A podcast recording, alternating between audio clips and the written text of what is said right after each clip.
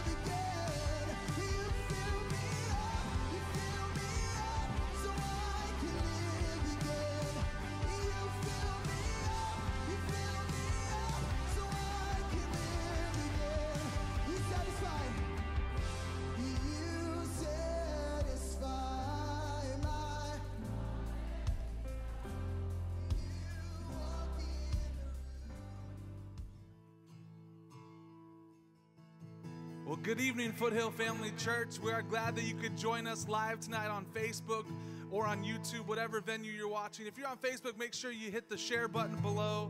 Invite your friends to, to church tonight where they can worship with us, they can feed on the Word of God. Amen.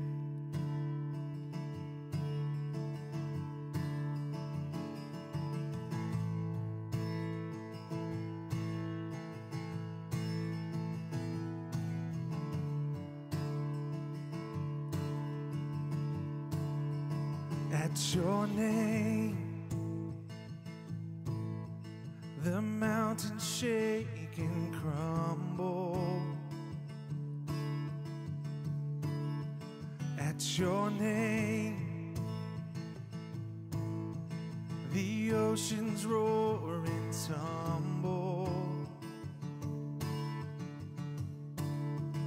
At your name, angels will bow, will rejoice, your people cry out.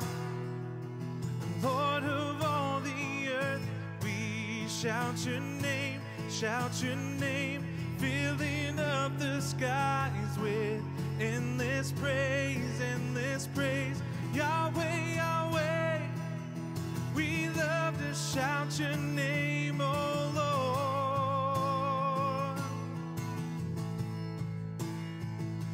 At your name,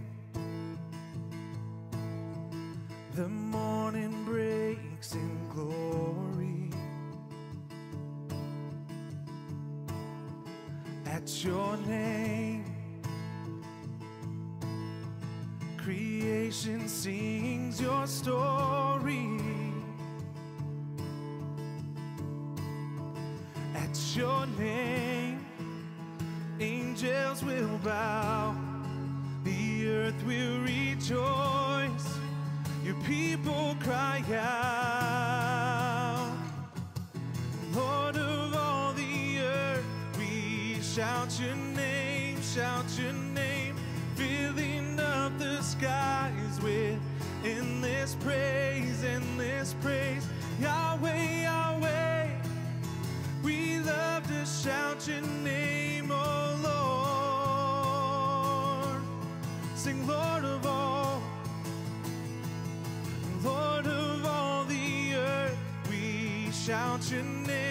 Shout your name, filling up the skies with endless praise, endless praise. Yahweh, Yahweh, we love to shout your name, oh Lord. There is no one like our God. We will praise you, praise you. There's no one like our God. We will sing, we will sing. There is no one like our God.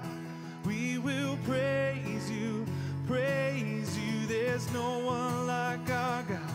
We will sing, we will sing. There is no one like our God. We will praise you, praise you. Jesus, you are God. We will sing.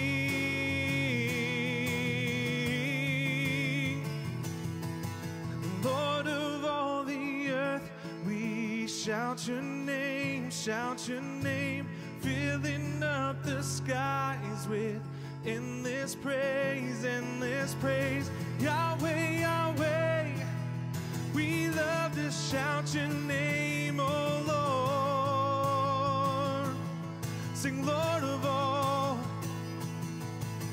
Lord of all the earth, we shout your name, shout your name,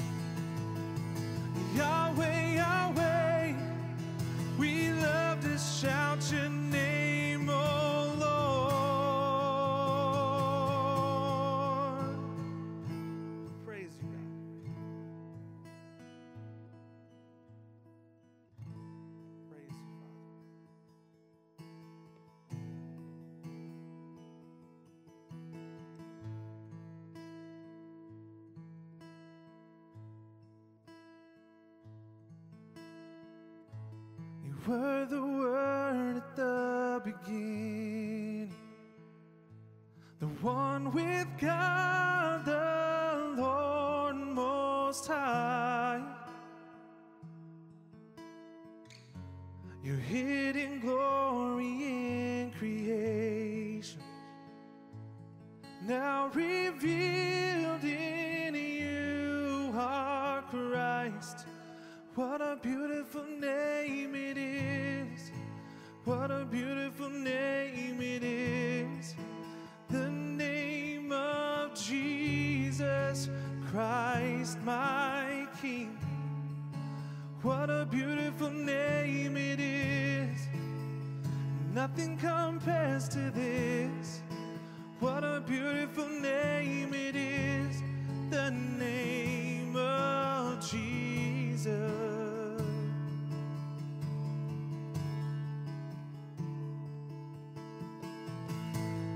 Didn't want heaven without us. So, Jesus, you brought heaven down.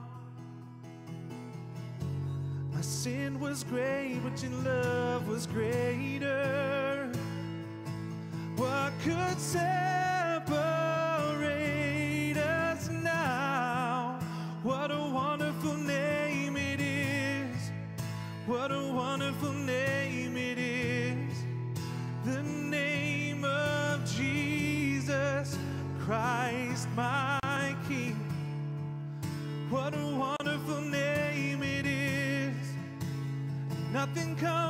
compares to this. What a wonderful name it is. The name of Jesus. What a wonderful name it is. The name of Jesus.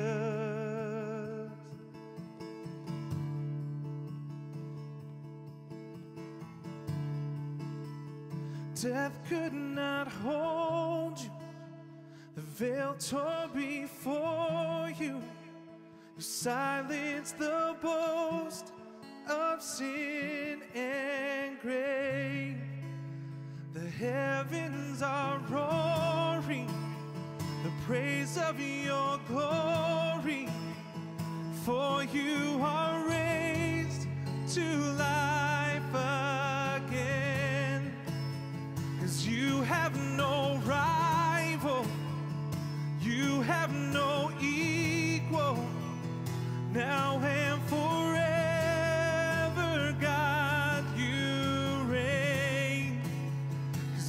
yours is the kingdom, yours is the glory,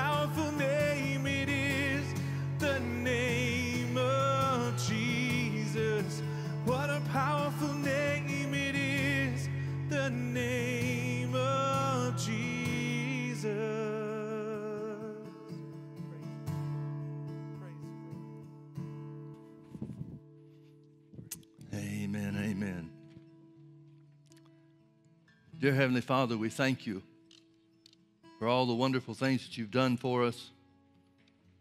We thank you for the truth of your word and the privilege that we have to build our lives on that foundation, that sure foundation, that eternal and unchanging word. Father, we thank you that your word holds us up. It strengthens us, it helps us, so that no matter what storms of life come against us, we can stand strong with our confidence resting in you. Thank you, Father, for all that you've done for us. In Jesus' precious name, amen.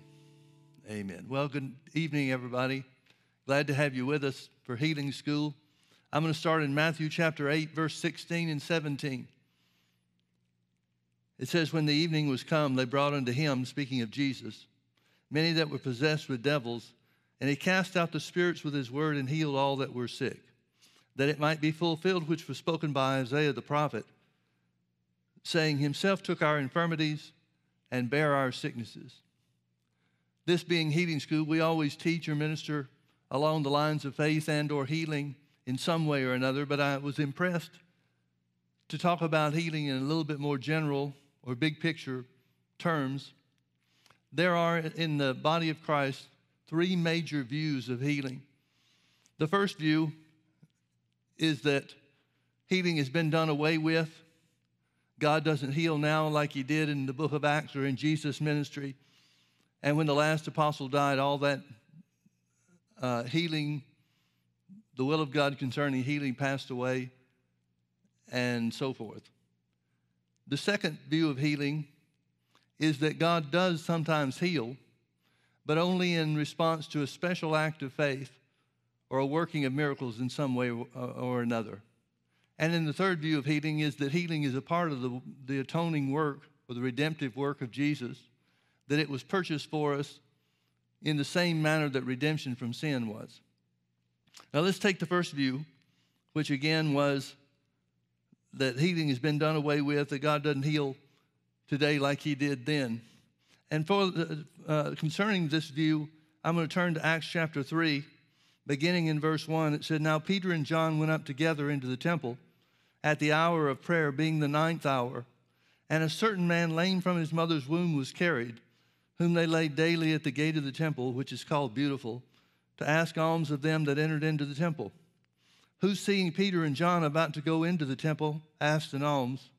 And Peter, fastening his eyes on him with John, said, Look on us. And he gave heed unto them, expecting to receive something of them. Then Peter said, Silver and gold have I none, but such as I have give I thee. In the name of Jesus Christ of Nazareth, rise up and walk. And he took him by the right hand and lifted him up, and immediately his feet and ankle bones received strength. And he, leaping up, stood and walked and entered with them into the temple, walking and leaping and praising God. And all the people saw him walking and praising God. And they knew that it was he which sat for alms at the beautiful gate of the temple. And they were all filled with wonder and amazement at that which had happened unto him. Now, people that believe that healing's been done away with don't have a problem with this story of healing because it was in the apostolic age. And like I said before, that school of thought is of the opinion that when the last apostle died, all that healing power of God died with them. Well, that would imply, therefore, that the apostles had some special place of relationship with Jesus that the rest of us don't or can't have. And it also implies that they had some special power that the rest of us cannot have, doesn't have, and cannot have in this present day. So let's examine this by continuing to read in Acts chapter 3. We'll pick up with the story in verse 11 It says, And as the lame man which was healed held Peter and John, all the people ran together unto them in the porch that is called Solomon's, greatly wondering. And when Peter saw it, he answered unto the people, You men of Israel, why marvel you at this? Or why look you so earnestly on us, as though by our own power or holiness we had made this man to walk? Now, folks, if the apostles had special power delegated to them by Jesus himself that the rest of us don't have, or if the apostles had a special place, a special relationship with God that the rest of us don't have, who would know better than them? If Peter and John have a special place with the Father or a special place of holiness, if they had some special healing power, wouldn't they be the ones to tell us about it? Wouldn't they be the ones to know and be able to understand and identify by the Holy Ghost what that was? Yet Peter, speaking for both and John, Peter said, Why look you so earnestly on us, as though by our own power or holiness we had made this man to walk? So it wasn't their holiness that made the man to be healed. It wasn't their power that made this man, this lame man, lame from birth, to be healed. Well, if it wasn't them, what was it? Verse 13 The God of Abraham and of Isaac and of Jacob, the God of our fathers, has glorified his son Jesus, whom you delivered up and denied him in the presence of Pilate when he was determined to let him go. But you denied the Holy One and just, and desired a murderer to be granted unto you, and killed the Prince of Life, whom God has raised from the dead, whereof we are witnesses. And his name, through faith in his name, has made this man strong, whom you see and know. Yea, the faith which is by him has given him this perfect soundness in the presence of you all. Now, notice what Pe- Peter says did the job. It wasn't their special power, it wasn't some special holiness on their part. So, what was it? It was the work of God, specifically the name of Jesus. Thank God there's power in the name of Jesus to heal the sick. He said it was the name of Jesus through faith in his name that made this man strong, that healed this lame man, healed this crippled man. Now, if, if we accept the idea that the, when the last apostle died, that all that was done away with, we have to consider that Hebrews chapter 3 tells us that Jesus is our, the apostle of our profession. The Bible says, consider him who is the apostle of our profession. Well, Jesus is identified in the Bible as an apostle. Well, he's not dead, is he? So if it's dependent on the last apostle being alive, Jesus is still alive and seated at the right hand of God the Father. No, the fact is, it doesn't take some special power or some special place of holiness through the apostles for the healing power of God to work. The healing power of God works the same today as it did in his ministry, Jesus' ministry, and it works the same as it did in the book of Acts in the early days of the church because Jesus is alive forever. Now, the second and the third points of view, we can deal with those together. Turn with me, first of all, over to Acts chapter 14. The second view of healing, I'll remind you, is that God does sometimes heal, but only in response to some special act of faith or some working of miracles that he initiates on his own. Verse 1 And it came to pass in Iconium that they went both together into the synagogues of the Jews. This is Paul and Barnabas. They went both together into the synagogue of the Jews, and so spake, that a great multitude, both of the Jews and also of the Greeks, believed. But the unbelieving Jews stirred up the Gentiles and made their minds evil affected against the brethren. Long time therefore abode they, speaking boldly in the Lord, which gave testimony unto the word of his grace, and granted signs and wonders to be done by their hands. But the multitude of the city was divided, and part held with the Jews and part with the apostles. And when there was an assault made, both of the Gentiles and also of the Jews, with their rulers, to use them despitefully and to stone them, they were aware of it and fled into Lystra and Derbe, cities of Lycaonia, and unto the region that lies round about. And there they preached the gospel.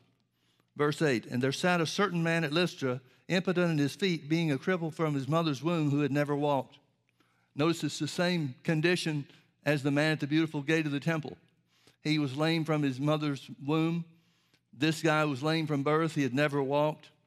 Verse 9 The same heard Paul speak, who, steadfastly beholding him and perceiving that he had faith to be healed, said with a loud voice, Stand upright on thy feet. And he leaped and walked.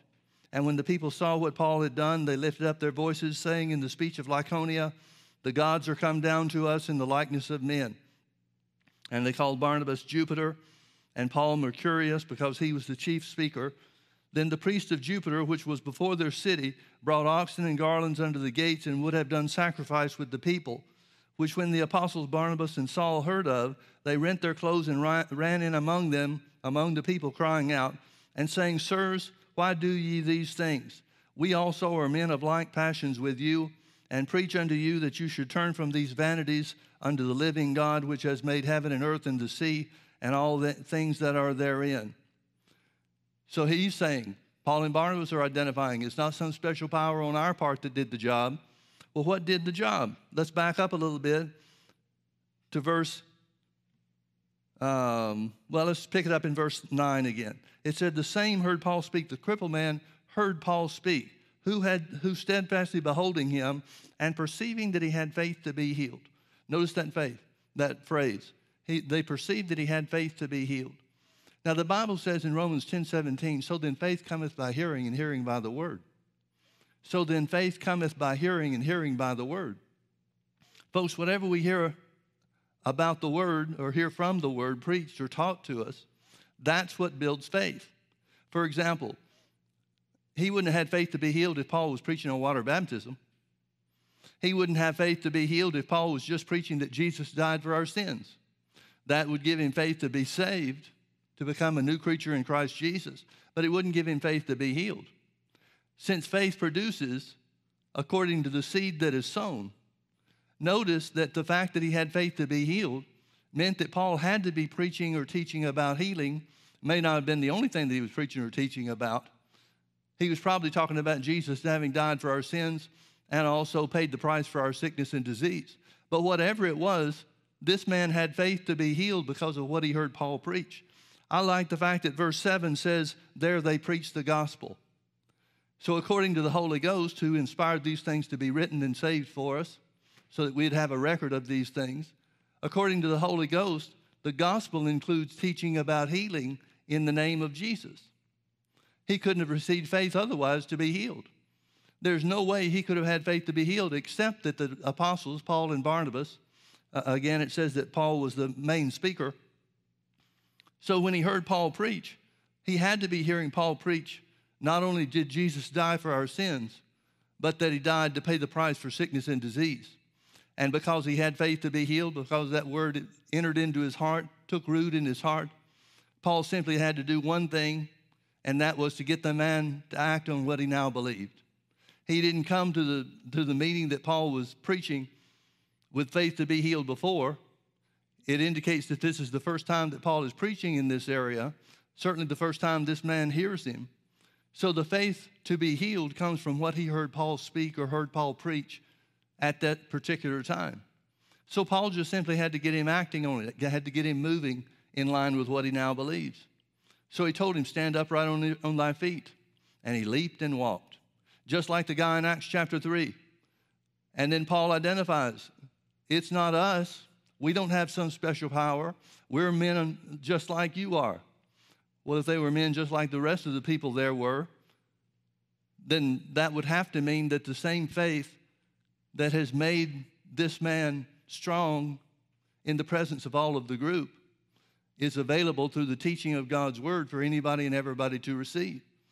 I want you to look with me to another story. Look with me over to Luke chapter 13. Here's Jesus showing us God's attitude toward sickness and healing, the healing thereof. Verse 10, it says, And he was teaching in one of the synagogues on the Sabbath, and behold, there was a woman which had a spirit of infirmity 18 years, and was bound together, and could in no wise lift up herself. And when Jesus saw her, he called her to him, and said unto her, Woman, thou art loose from thine infirmity. And he laid his hands on her, and immediately she was made straight and glorified God. Here's a great healing miracle that takes place. Jesus lays hands on her. She's made straight. Apparently, she was in a condition where she couldn't stand upright, but Jesus ministers to her, lays hands on her, and the power of God restores her to divine health, and now she can stand upright and walk just as normally as any of us. He laid his hands on her, and immediately she was made straight and glorified God. And the ruler of the synagogue answered with indignation, because that Jesus had healed on the Sabbath day, and said unto the people, There are six days in which men ought to work. In them, therefore, come and be healed, and not on the Sabbath day. The Lord then answered them and said, Thou hypocrite, does not each one of you on the Sabbath loose his ox or his ass from the stall and lead him away to watering? Here's God's attitude now. Jesus said he didn't come to do his own will, but do the will of the Father. So, what Jesus reveals to us is the character and the nature of God in everything that he did. So, here's God's attitude toward those that are sick. He said, And ought not this woman, being a daughter of Abraham, whom Satan has bound, lo, these 18 years, be loosed from this bond on the Sabbath day? He gives two reasons why she ought to be free, set free. One is she's a daughter of Abraham. She's literally a, a, a, she's a literal seed of Abraham. And as a result of God's covenant promise with Abraham, healing belongs to her, so she ought to take advantage of it. And then the second thing he says, second reason he gives, not only ought she not to be healed on the Sabbath day, he says Satan has bound her for 18 years. Satan is the one that's bound her for 18 years. The Bible says Jesus was manifest for this purpose and that is to undo the works of the devil, to destroy the works of the devil. Now, this is good news for us because it tells us in Galatians chapter 3 and verse 13 Christ has redeemed us from the curse of the law, being made a curse for us. For it is written, Cursed is everyone that hangeth on a tree. Now here's the reason why he did that in Galatians 3:14. That or so that the blessing of Abraham might come on the Gentiles and that we might receive the promise of the Spirit through faith. In other words, because we are now children of, of God, a part of the new covenant, we are heirs of Abraham. We are heirs of the covenant blessings of Abraham. Galatians 3:29 says, "And if you be Christ, then are you Abraham's seed and heirs according to the promise." You have as much right to be healed, and as far as God is concerned, you ought to be healed just as much as this woman on the Sabbath day. You may not have been bound for 18 years, but whatever is holding you back, whatever sickness or disease comes against us, is from the devil, always from the devil. And so, if for no other reason than Jesus came to destroy the works of the devil, sickness should be a thing of the past for each and every one of us. I'll remind you of Acts chapter 10 and verse 38 how God anointed Jesus of Nazareth, who went about doing good and healing all that were oppressed of the devil, for God was with him. He went about doing good. Thank God healing is good. He went about doing good and healing all that were oppressed of the devil, for God was with him. Now, I want you to look with me to another uh, event, healing uh, event that took place in John's Gospel, chapter 9 and verse 1. It says, And as Jesus passed by, he saw a man which was blind from his birth. And his disciples asked him, saying, Master, who did sin, this man or his parents, that he was born blind? Now, stop right there for a minute and realize recognize what the, uh, what the apostles knew, the disciples knew. They knew that sin was the root cause of sickness. They didn't know whose sin was the root cause of this sickness, but they knew that sin was the root cause of sickness. Now, compare that to the modern day church that blames God for sickness and disease. Compare that to the modern day church who looks at these plagues, this coronavirus thing, and thinking, some preaching, that this is God's work. Folks, sickness is never God's work. Sickness and disease is never God's work, and I'll prove it to you. So we see the disciples ask the question Who did sin, this man or his parents, that he was born blind? And Jesus answered, Neither is this man sin nor his parents, but that the works of God should be made manifest in him. Now, I grew up in Sunday school and, and was taught this uh, every year. They had the quarterly lesson books, and every year in that uh, Sunday school class, they would teach us that this man was born blind so that Jesus would have somebody to heal when he came by on that day. So, this man, who's already a, a full grown man, which means he's around 30 years of age or more, this man had to deal with being blind for 30 years or 30 plus years so that Jesus would have somebody to perform a miracle on. Folks, that's just stupid. That's just so stupid. It's not even hard. It's, it's hardly worth even mentioning. But let me point something out to you so that we can see the import of what's being done here.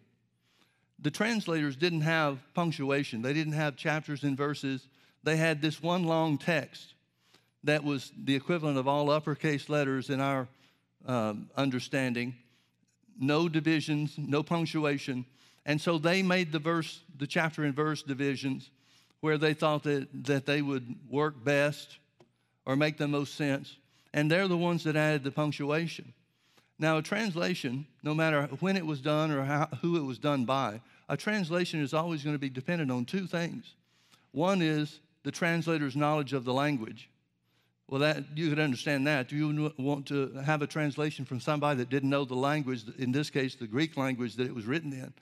But then the second thing is the translator's understanding of the character and the nature of God. If they've got a wrong idea or a wrong opinion about God, or if they're in the dark about what God will do or can do, then there are going to be times in their translation that is going to reflect, their lack of understanding. This is one of those cases. If they put the punctuation in, I'm going to suggest that the punctuation goes in a different place. So follow along with me. Again in verse 3. Neither has this man sinned nor his parents. Period. That's the question they asked. Who sinned? This man or his parents that he was born blind? Jesus says neither one. Well, if sin is the cause of sickness and disease, and if it wasn't, Jesus would have corrected them when they said what they did in verse 2. If sin, and, and uh, if sin is the cause of sickness and disease, then whose sin was it? It wasn't the man's sin, it wasn't his parents' sin. Whose sin was it? It was Adam's sin. Adam's sin in the Garden of Eden opened the door to sickness and disease because it opened the door to spiritual death. And so this is not a situation where it's personal or individual punishment in any way whatsoever.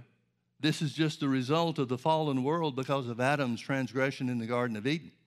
So Jesus answers the question. He said, Neither has this man sinned nor his parents, period.